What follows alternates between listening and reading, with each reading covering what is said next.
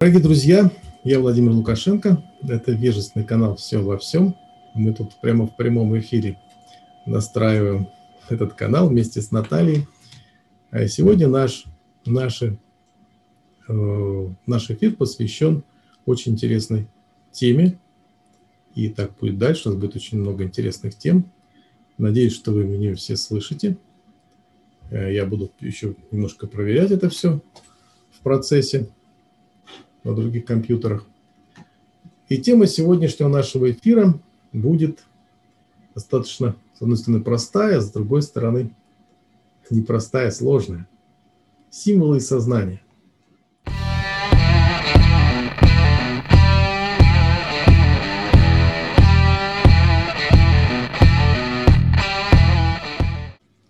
Э, символы и сознание. Что такое символы, что такое сознание, э, мы принципе, иногда даже не задумываемся. Есть у нас что-то такое, типа там ума, как нам кажется. есть что-то такое, что вокруг нас имеет какое-то значение. А, Причем самое интересное, что есть простое значение. Стул имеет значение стула для нас, то есть некого предмета, на котором можно сидеть. Картина красивая, бывает картина э, непонятная, но я бы так сказал, все вокруг нас имеет какой-то смысл. Какой смысл? Прямой смысл. Или, может быть, какой-то косвенный смысл, приводящий нам к каким-то нашим размышлениям. Конечно, мы далеко глубоко не будем загребать туда, нырять, но постараемся немножко коснуться этой темы, особенно темы э, такой практической. Например, как визуальный смысл, то, что можно посмотреть, влияет на наше сознание, на развитие нашего, нашего сознания. О том, как можно с помощью создания символов, причем может быть разных символов совершенно, с помощью рисования развивать сознание. То есть мы маленький такой возьмем совершенно э, сектор, сектор ТРИС у нас он будет. Ну и заодно хочу сказать, что мы такой эфир дискуссионный, не там, где я одна моя говорящая, говорящая голова, проводим впервые, поэтому прошу, прошу поприветствовать нашего участника – Наталью Константиновну. А она о себе сама расскажет. Прошу, Наташа. Здравствуйте, дорогие друзья. А, я по профессии лингвист и достаточно длительное время занимаюсь а, различными языковыми системами, включая поликодовые системы. То есть я изучаю и вербальный язык, и, например, язык кино, язык театра и другие интересные языковые системы. И в данный момент я являюсь коучем, который вот использует различные нейропрактики, основанные как раз на этих языковых системах, там, например, на телесной, или на вербальной, или на визуальной. Ну вот э, в большинстве случаев сейчас я э, специализируюсь именно на визуальной системе. Мне, конечно, очень интересно об этом поговорить. А, в принципе, вкратце, вот все обо мне. Ну, что ж, замечательно ну, это мало, это много.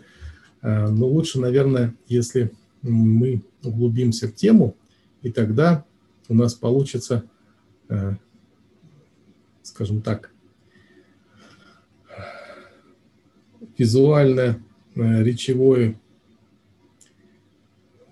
символы нашей беседы превратятся в смыслы. Давайте попробуем все-таки начнем а, говорить вообще, что такое, а, что такое символ, какие они бывают. Скажете нам?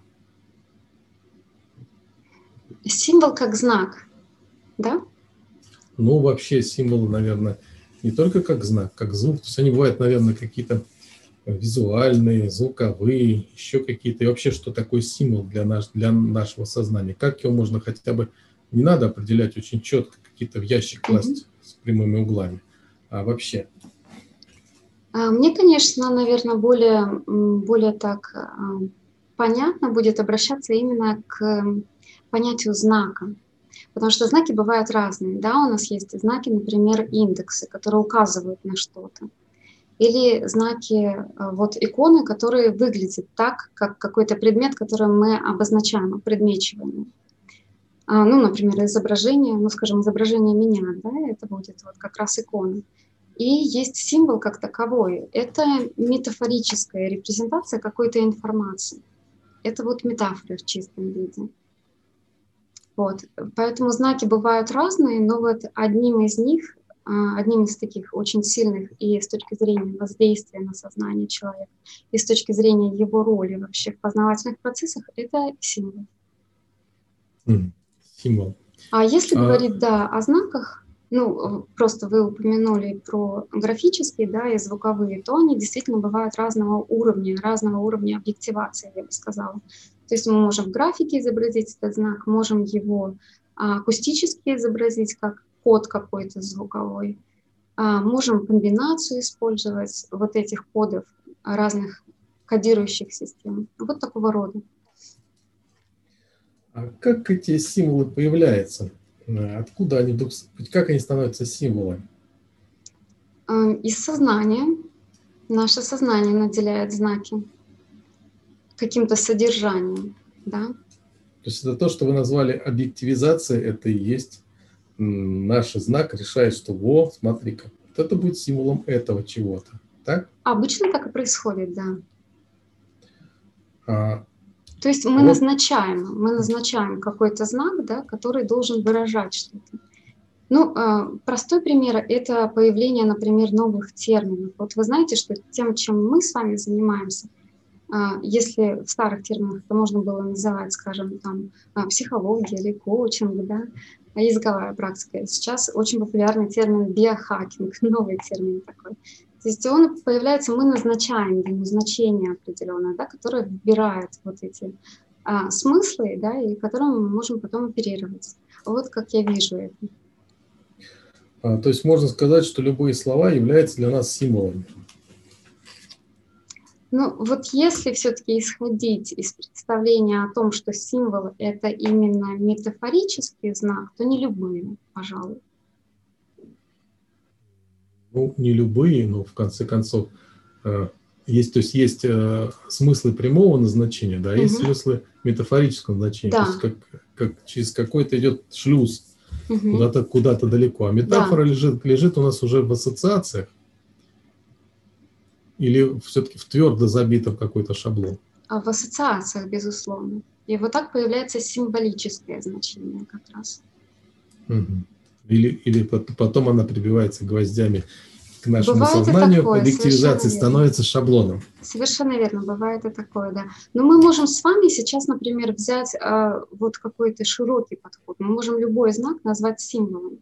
Потому что, в принципе, даже изображение – это не будет конкретный объект, да, это будет лишь отражение этого объекта. Замечательно. То есть получается, что символ – это… Э, нечто лежащее между объектом и субъектом. Да. На я стороне субъекта. Думаю, очень хорошее такое определение сейчас знать. Запишите, запишите. Это мне или это зрителям? Да я всем отвечаю вас. Может, если хорошее определение, то оно, конечно же, будет годным при объяснении кому-то. Тем более вы занимаетесь этой практикой более плотно. А, мне так это все размыто достаточно.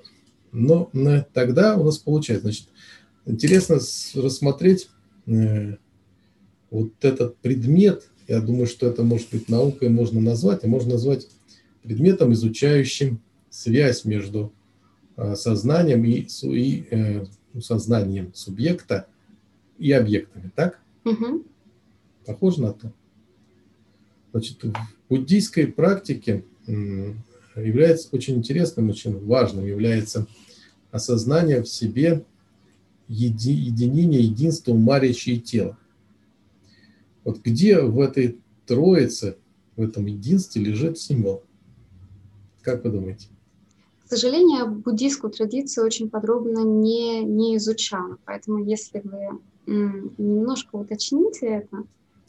Ну, я так вообще очень интересно. Буддийская традиция, она сама по себе есть, конечно, там шаблончики, будем так uh-huh, называть, а uh-huh. есть э, то основное, что есть дух некий, понимание сознания. Угу. Так вот, э, как я понимаю, ум, речь и тело, есть действительно ум, есть то, что мы не можем цеплять руками, есть, э, ну, назовем это умным словом, объективизация или предмечивание того, что вокруг нас находится, то есть речь.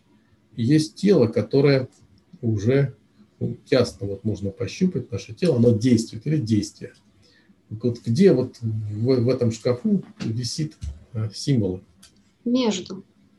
Я бы сказала между, между да, потому что мы воспринимаем знак э, как двухстороннюю такую сущность. То есть у нас есть тело, вот если говорить в этих э, параметрах, да, например, у любого слова. Возьмем слово «дружба».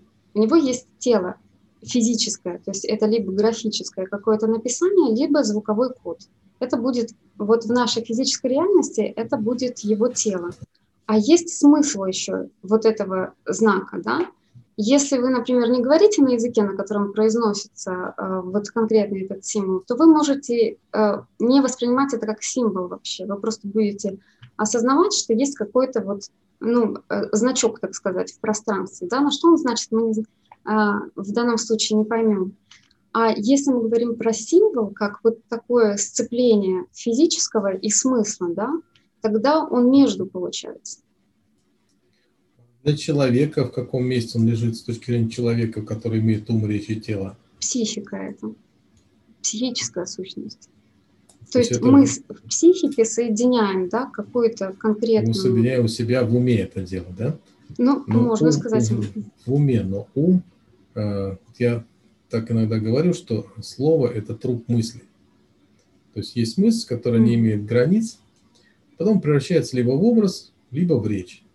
И речь э, ограничивает смысл, поскольку вот, э, она ограниченная, конечное, конечное количество знаков, конечное количество смыслов каждого знака. Даже если взять буковицу, то все равно а там даже через э, комбинаторику можно определить конечное количество смыслов того или иного слова.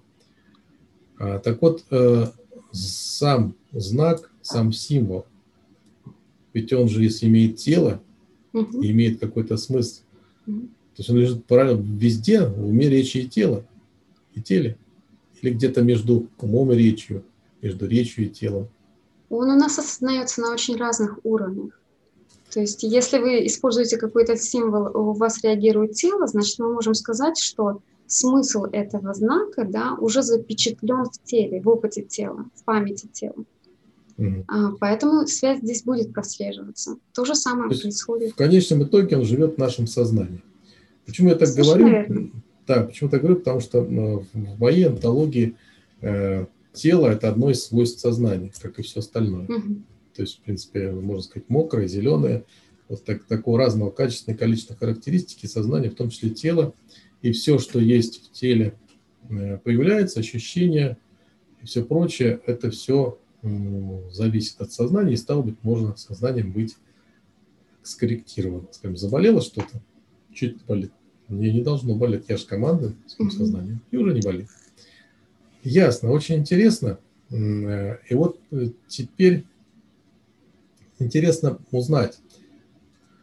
Э, получается, что изучение символ это все-таки некая такая сущность, которая была рождена для определения чего-то, или э, описана, уже вытащена и описана? Это очень философский вопрос, я бы сказала. Конечно. Но, в принципе, мы с вами пользуемся да, вот этими знаками для чего? Для того, чтобы получать какой-то опыт в жизни, в принципе, и как-то апеллировать к этому опыту, и как-то его обрабатывать. И, собственно, накапливать эти состояния сознания в том числе. А происхождение, ну, я думаю, здесь можно теории какие-то строить, но, наверное, до правды сложно говорить. Ну, курица или яйцо, да? Да, да, Первое. совершенно верно. Угу. Так, сейчас, минуточку, я тут смотрю. Э, у нас может... А, я не слышу, не слышу. Так, теперь слышу или не слышу? Вы говорите? Я вас слышу очень хорошо. А, потому что я смотрел, вот там что-то... А, это да. У нас же с небольшим... Э, у нас надо, надо нам понимать, что э, при ретрансляции мы сейчас говорим с вами в Zoom, а мы ретранслируем на, я посчитал, на 12 площадок наш спич. И там это приходит с запозданием. Я сейчас хочу посмотреть э, прямо сейчас, отвлекусь немного на на некоторые Сейчас. Угу.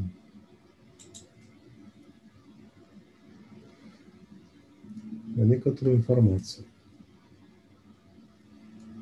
Угу.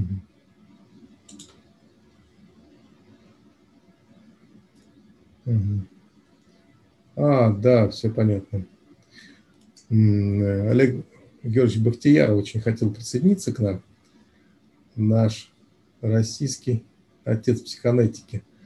Но не получилось, поскольку он в Крыму. И, в принципе, там, говорит, может быть вполне, что Zoom не пускает в Крыму. Э, очень, говорит, интересная тема для него. Так что привет всем нам от Олега Георгиевича Бахтиярова. Ну что, давайте продолжим нашу беседу. Вы, попытаемся выйти из философии и попытаемся э, что-нибудь сказать про практику применения этого предмета. То есть вот как, э, какие направления у вас есть, поскольку вы изучаете, стало быть, вам очень интересно, наверное, э, применять это на практике, смотреть результаты. Это же вообще занимательная такая игра, да и вообще жизнь занимательная. Как вы и каким образом применяете вот свои знания в своей, в своей работе, знания, символы, знания темы семиотики? Ну, моя работа направлена на то, чтобы помогать людям да, решать какие-то жизненные задачи, вообще жизненные задачи, которые они хотят решать. Но в целом использование различных знаков позволяет подключаться к мышлению да, человека. Но если мы исходим из представления о том, что наша жизнь и все, что нас окружает, все, что формируется в жизни, напрямую связано с мышлением, то используя вот эти а, механизмы работы мышления, да, и его управления за счет знаков, мы можем с вами и менять это мышление, и, соответственно, менять какие-то переживания, которые у нас есть, а может быть, формировать новые.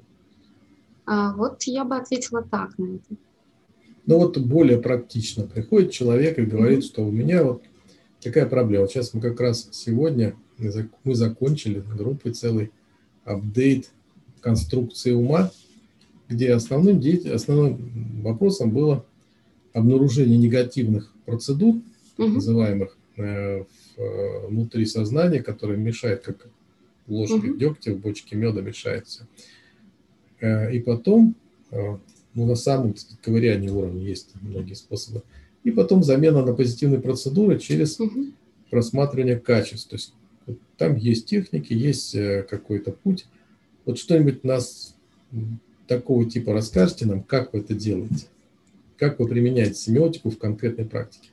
Хорошо, давайте я расскажу тогда про визуальную семиотику, да, то есть про визуальный язык, потому что про вербальный вы как раз а, только что рассказали, да, аналитически мы можем с этим работать, мы можем наблюдением высвечивать какие-то ограничивающие структуры, да, и потом и их менять, то есть преобразовывать через те механизмы, которые есть у нас в вербальном языке.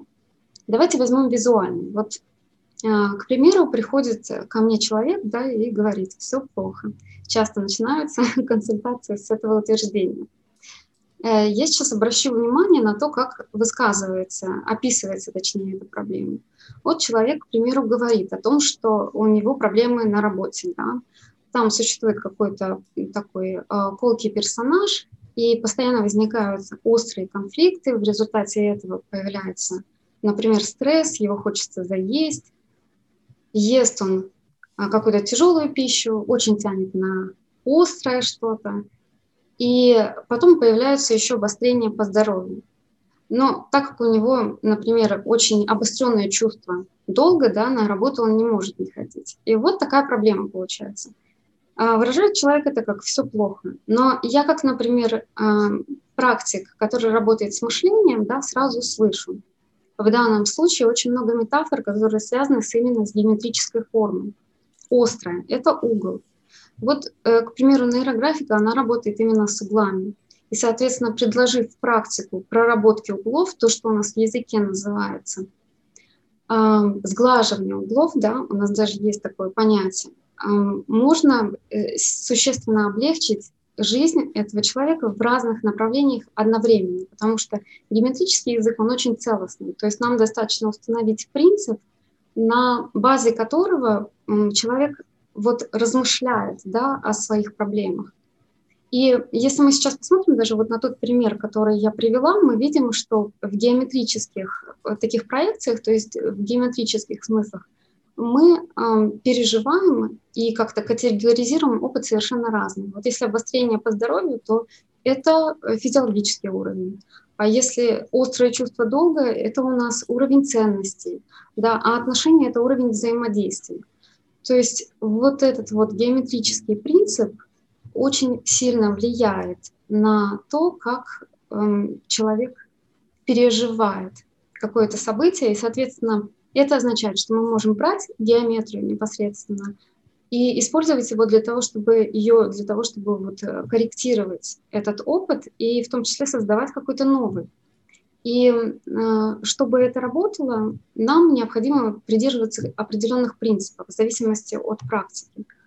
Но в том числе это работает еще и потому, что это очень естественный процесс для нас. Я не знаю, насколько стоит говорить вот о том, как быстро у нас семантизируются, например, как быстро получают значения, ассоциации именно формы как таковые, и какие они могут получать значения. Вот, если это интересно, я могу немножко остановиться на этом. Да, да, интересно. Ну вот я тогда сосредоточусь на том, почему геометрия у нас э, является достаточно таким эффективным способом работы да, с нашим сознанием и с нашим подсознанием. А, можно, например, вспомнить прежде всего той реальности, которая нас окружает, вот даже тело. Это какая-то структура, состоящая из элементарных геометрических форм, да, это или круг, или овал, или прямоугольник и так далее. Окружающий мир, он точно такой же, да, он состоит из элементарных геометрических форм. То есть геометрические формы для нас очень естественны. Кроме того, э, давайте вспомним, как мы вообще развиваемся. До того, как мы получаем язык, до того, как мы можем и как-то выражаться через понятия, да, э, мы воспринимаем реальность через как раз силуэты, через образы. И ребенок смотрит в пространство, что он видит какое-то расплывчатое пятно такое, это мама, и еще одно расплывчатое пятно, это папа. Да? И вот этот процесс такого дискретного мышления, то есть мышления, которое предрасположено уже к обработке информации через понятия, через математику, например, да, он появляется намного проще, когда в рисунках у ребенка появляются, например, не просто палка-палка огуречка, еще вот и ручки. То есть я говорю сейчас о том, что эм, о том, что вообще взаимодействие с визуальными образами и познание мира через визуальный ряд, оно для нас очень естественно. Мы в нем практикуемся с самого детства, да, даже еще с того периода, когда у нас языка вербального нету.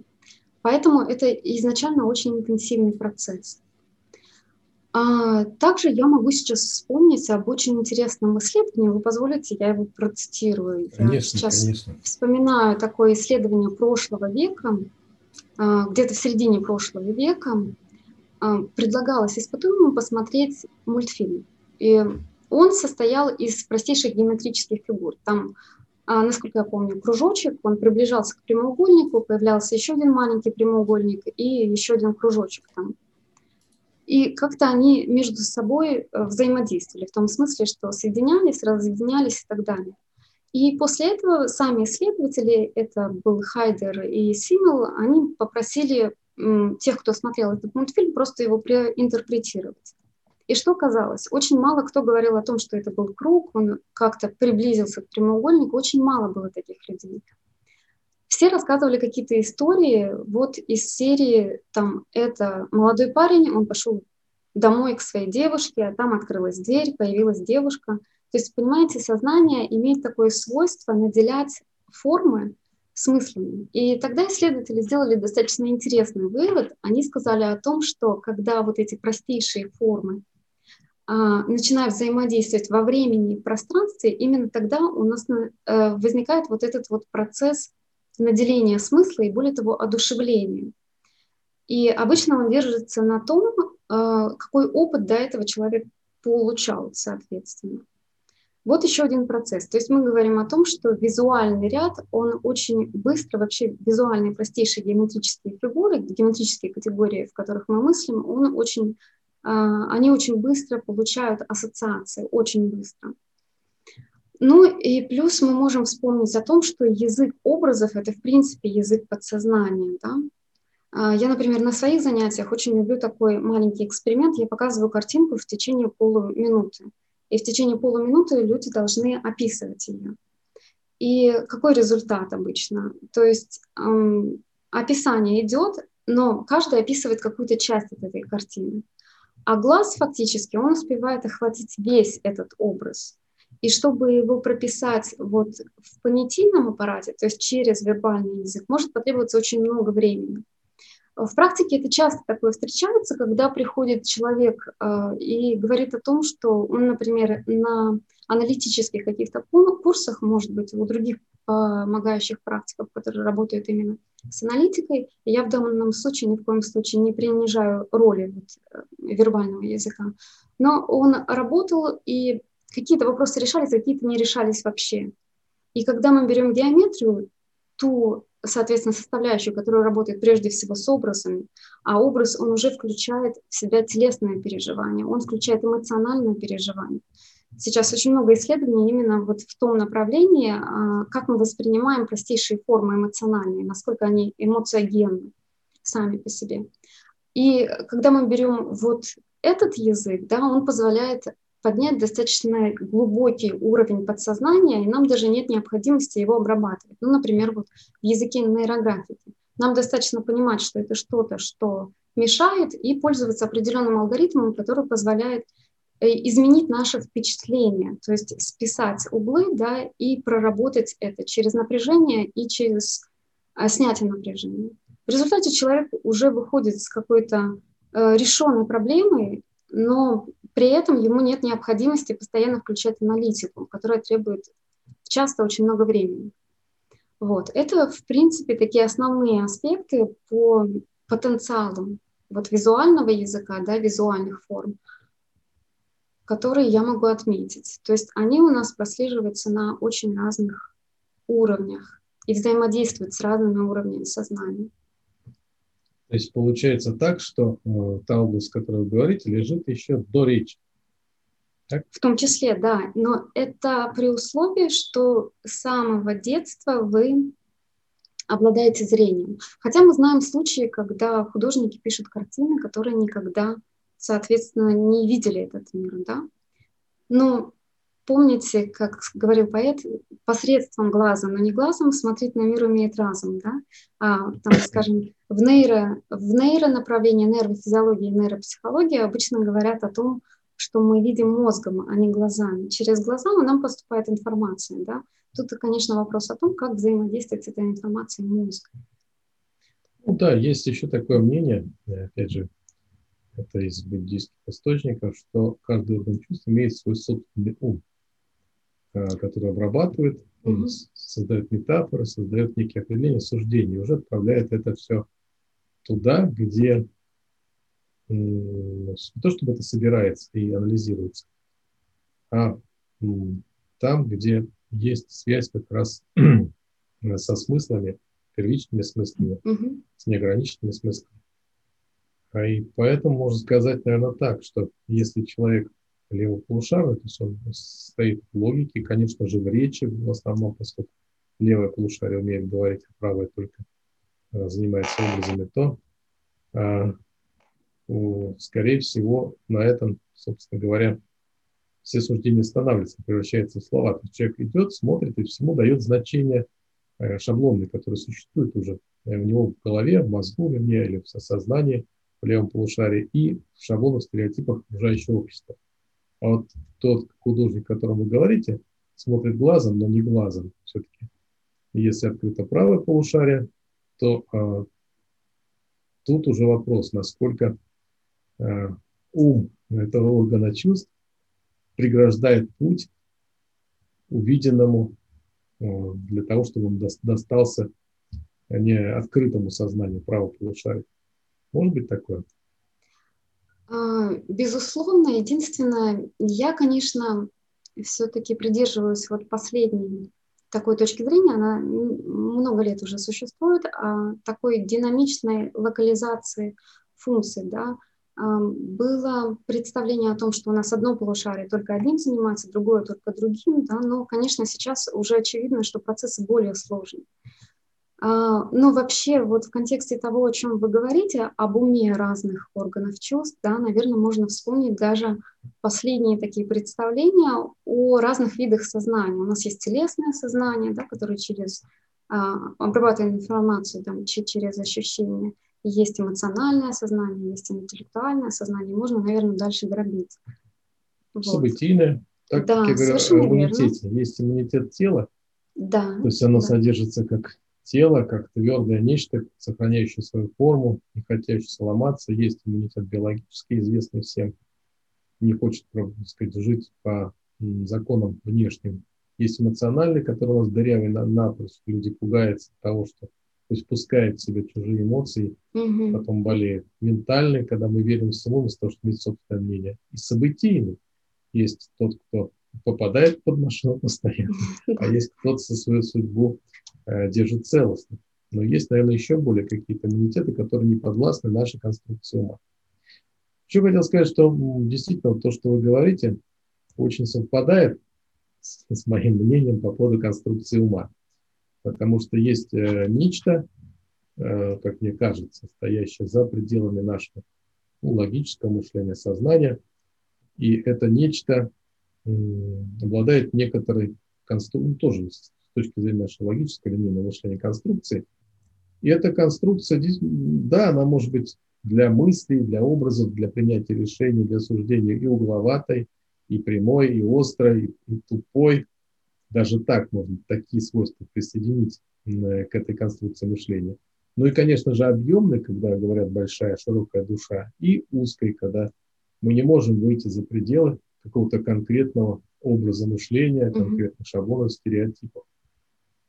Как может в этом случае, ну, я предполагаю, как вы все-таки расскажите, по вашей практике помочь человеку э, сделать какую-то конструкцию, конструкции мышления, чтобы, мог, чтобы он видел больше, чтобы он мог вместить в себя больше.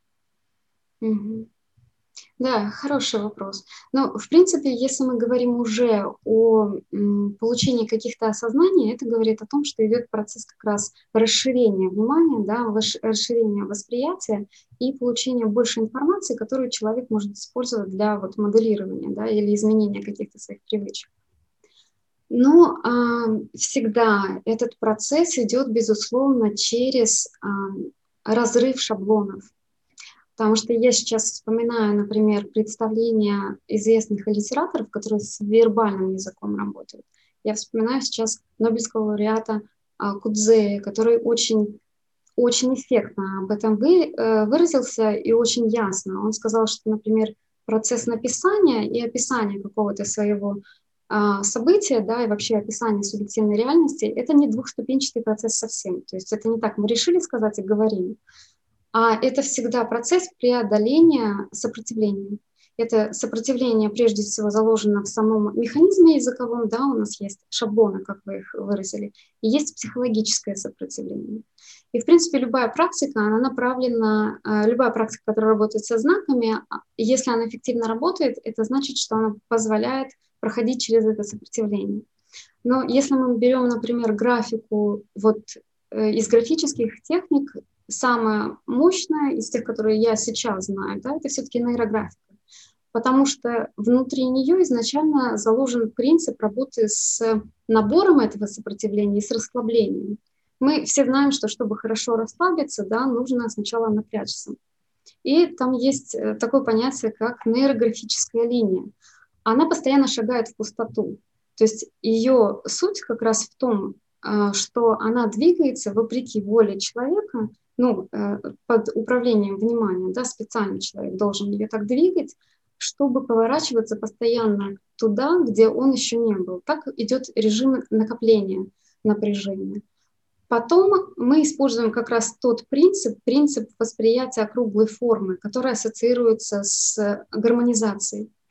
Происходит эта гармонизация, и в результате человек э, ощущает вот разрыв вот этих связей с которыми он работал, потому что каждый раз настраивая свое внимание на свою тему, о которой он обычно мыслит шаблонно, да, он совершал какое-то действие, в данном случае движение рукой, да, то есть а, телесное движение, в том числе движение восприятия и психики, конечно, а, вопреки вот этому шаблонному, а, так сказать, шаблонной схеме.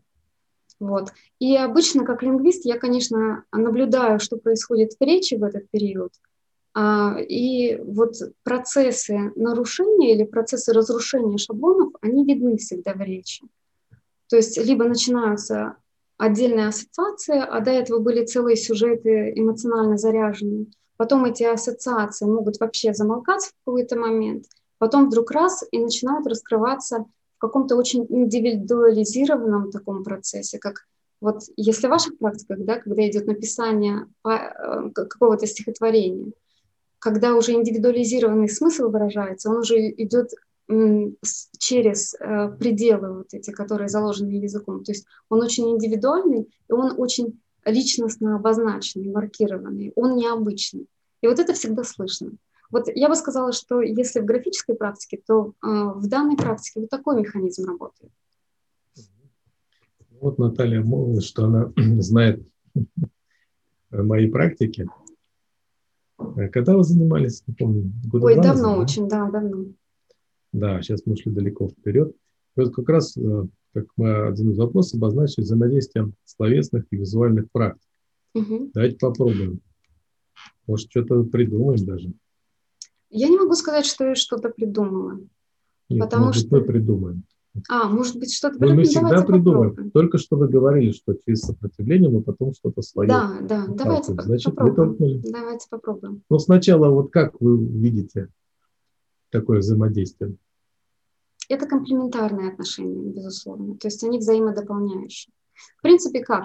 У нас во всех практиках основной Основной такой рабочий принцип – это работа внимания. Да? Если у вас очень высокий уровень работы внимания, вы через любую практику можете прийти а, достаточно серьезным изменениям и на уровне физики, и на уровне там, а, подсознания. Да? Ну, вот, я на этом остановиться. Еще Хорошо. раз, дорогие друзья, если вы а, придаете значение практике, которую вы взялись изучать для достижения каких-то целей, вот это внимание к этой практике, усердие, оно приведет вас к изумительным результатам.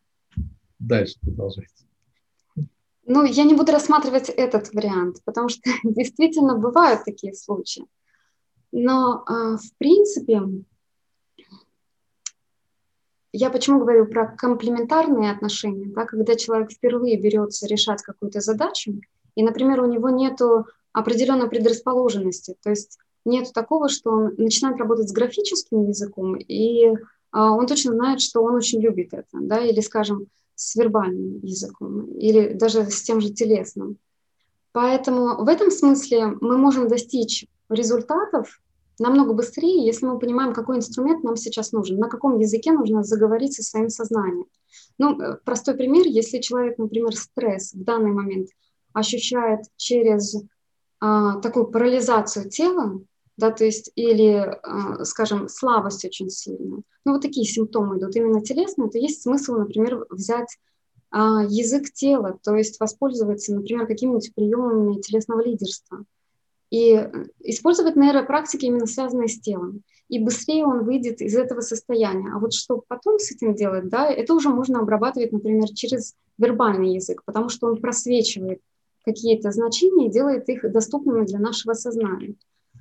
А если, например, э, человек мучается постоянно, ну вот, скажем, а, какими-то мыслями, да, и сценарий у него прокручивается в голове, и а, другими словами, основной стресс проявляется именно в понятиях, да, через понятийный такой симптом. Можно работать сразу вербально, то есть, например, заниматься потоковым письмом.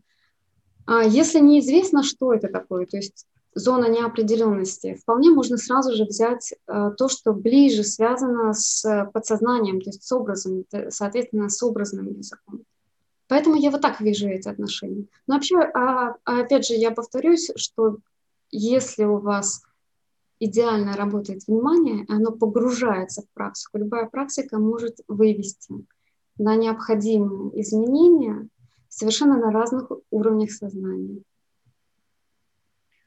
Да, значит, я, конечно же, э, с удовольствием это все слушаю.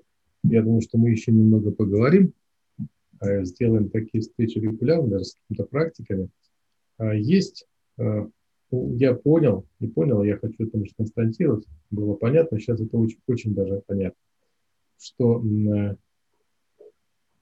работа нужна, работа с конструкцией ума на разных уровнях. То, что еще да. раз повторю, что ум, ум – это все.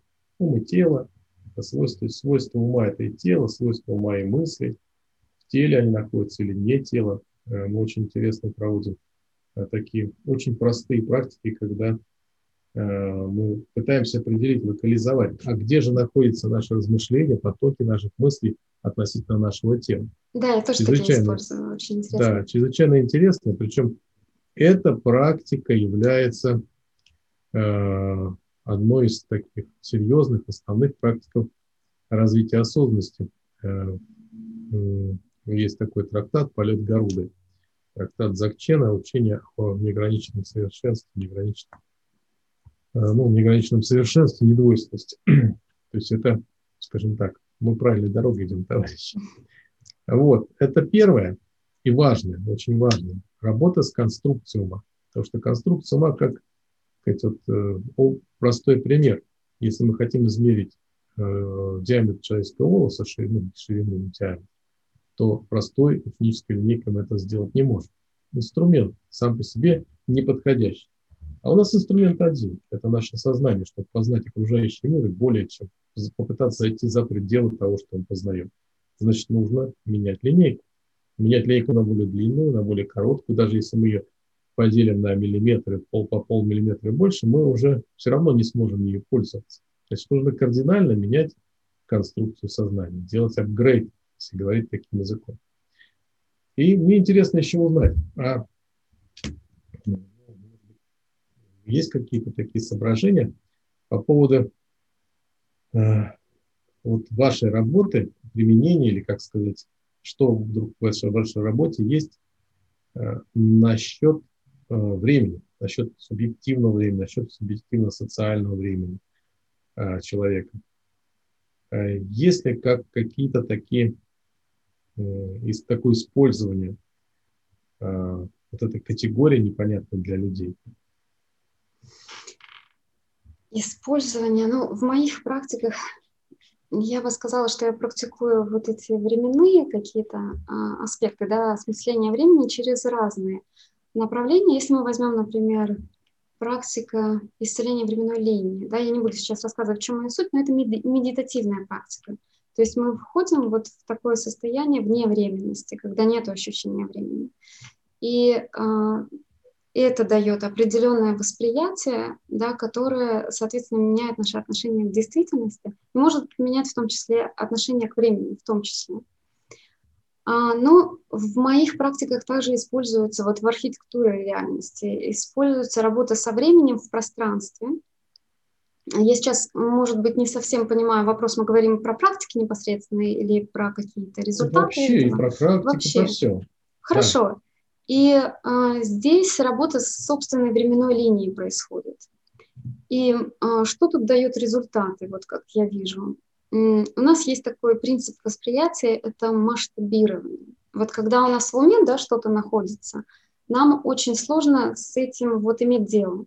Я опять повторю это, это слово, объективировать нужно, то есть вывести за пределы, да, либо написать нам нужно а, либо как-то вот как-то изобразить, то есть как-то увидеть со стороны вообще.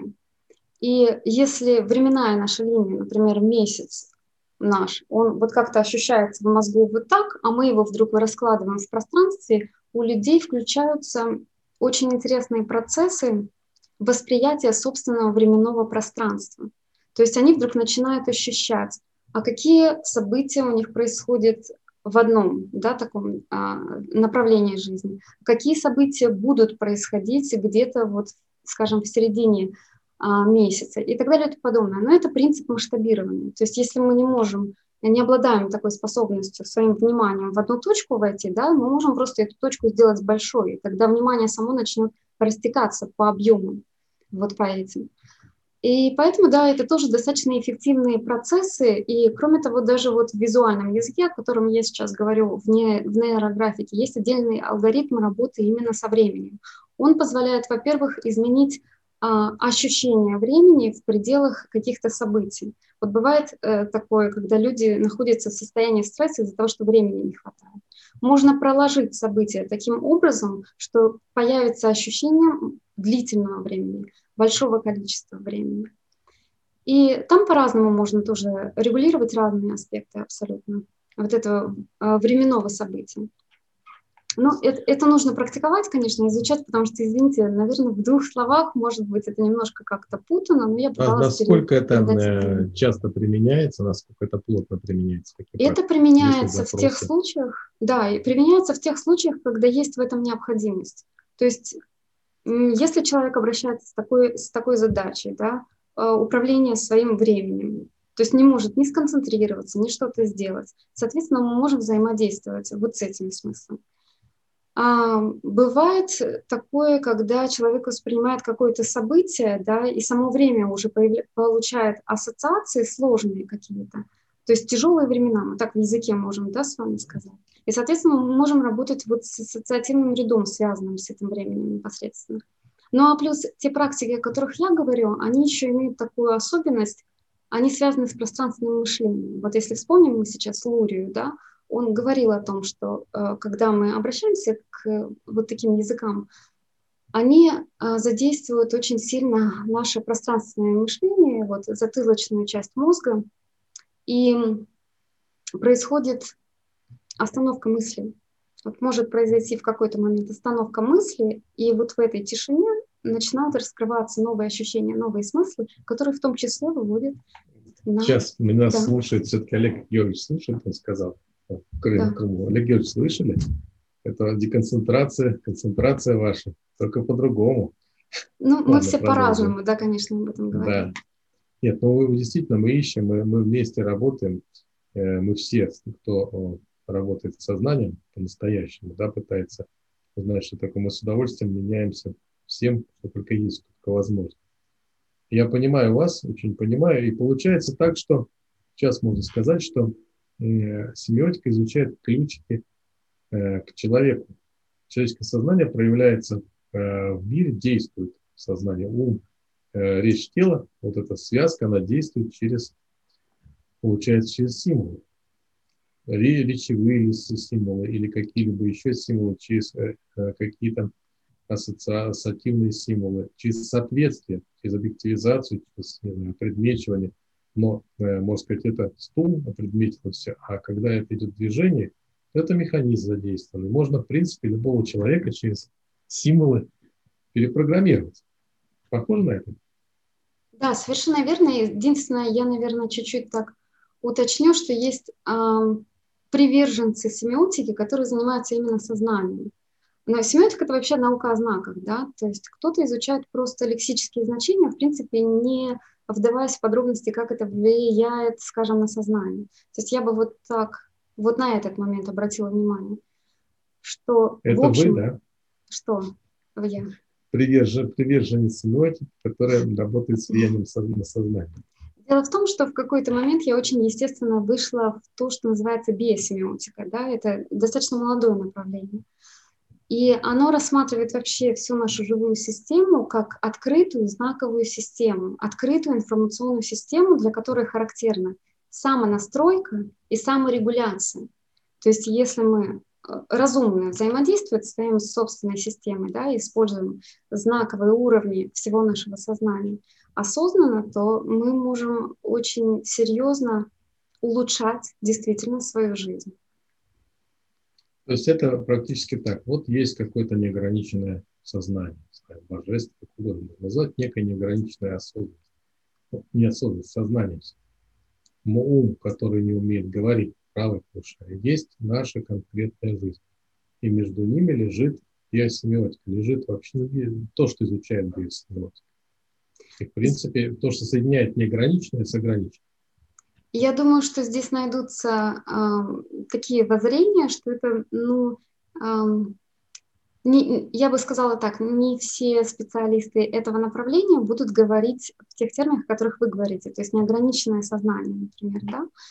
Но, в принципе, вот я вижу потенциал этого таки, таковым действительно, что если мы задействуем разные уровни действительно сознания, если мы видим это как не просто какую-то систему ограниченную да, физическим телом, а открытую информационную систему, то мы можем сюда подключать абсолютно разные, разные трактовки и разные уровни.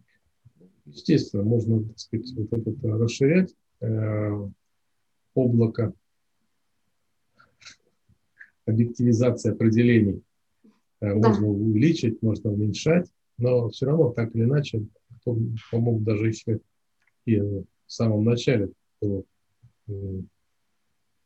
еще ранними психологами нашими было утверждено, что есть нечто бессознательное, которое не имеет особенных границ, или вообще бессознательное, которое, границ которых мы просто не видим по той причине. И есть то, что касается наших стереотипов, шаблонов поведения, которые, в принципе, ограничены хотя бы нашим пониманием времени. Потому что благодаря нашему пониманию времени э, как э, некому потоку, причина, следствие, следствие, причина, следствие, то есть э, из прошлого в будущего, не имея настоящего, мы все-таки шагаем линейно таково. Мне хотелось еще вот такой момент попробовать спросить. А я попробую этом, ответить. Да, научные такие данные есть, что человек чувствует настоящее в маленьком пределе. Uh-huh. В среднем 8-12 секунд. Uh-huh. Из среднего количества людей 19 секунд это было э, какое-то такое очень большое значение. Но нашли какую-то тетеньку, которая 2, 2 минуты находилась настоящей. Проходит эти, вот, допустим, события я получил, через uh-huh. 10 секунд оно уже для меня прошлое. Uh-huh. Кстати, очень интересная тема, потому что мы теперь понимаем клиповое мышление сегодняшнее, как оно работает и даже те же самые маркетинговые уловки, которые говорят, завладей в течение 5-6 секунд вниманием, значит, ничего не получится. То есть, чтобы человек успел увидеть все и какое-то решение принять, потому что mm-hmm. уже событие у него идет в прошлое. Я могу сказать, что я это устанавливал экспериментально, исходя из своих практик, когда вспоминаются мысли предыдущих, так цепочка предыдущих мыслей, откуда произошли.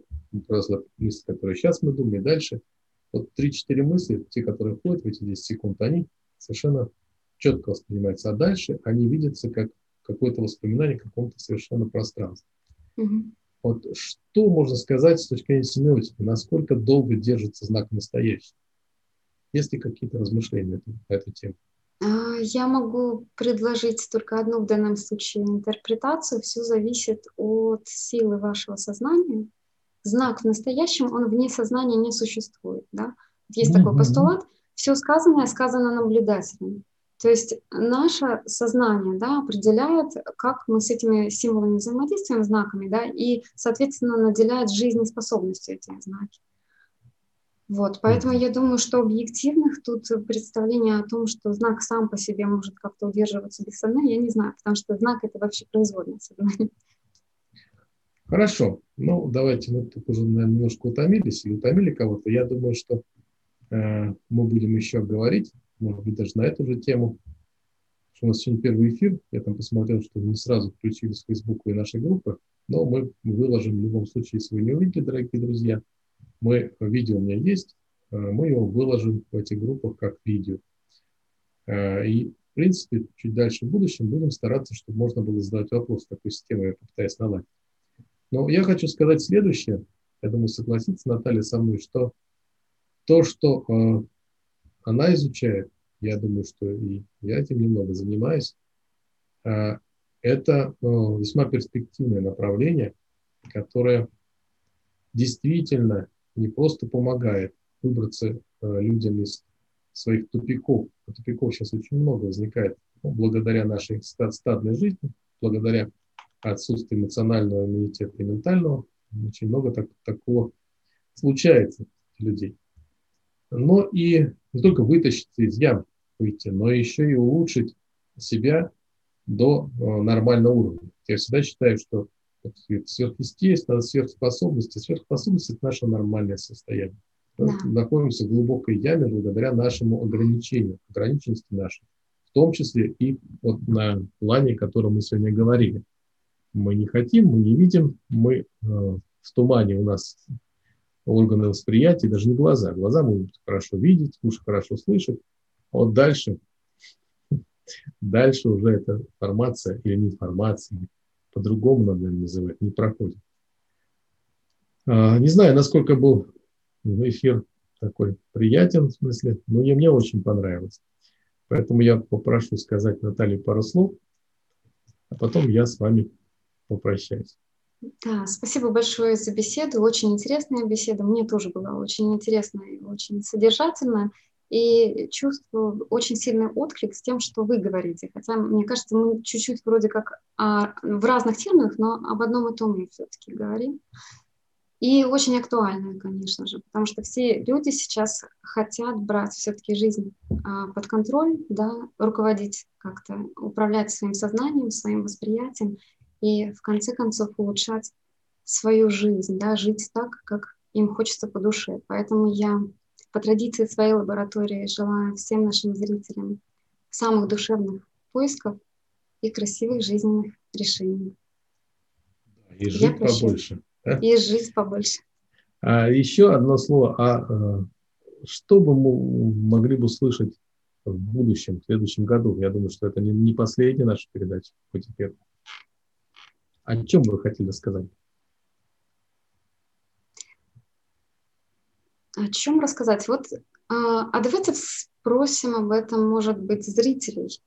Вот о чем бы они хотели услышать. Потому что у меня, конечно, идей очень много, но, как известно, любое, любое высказывание, оно направлено на адресата. Да?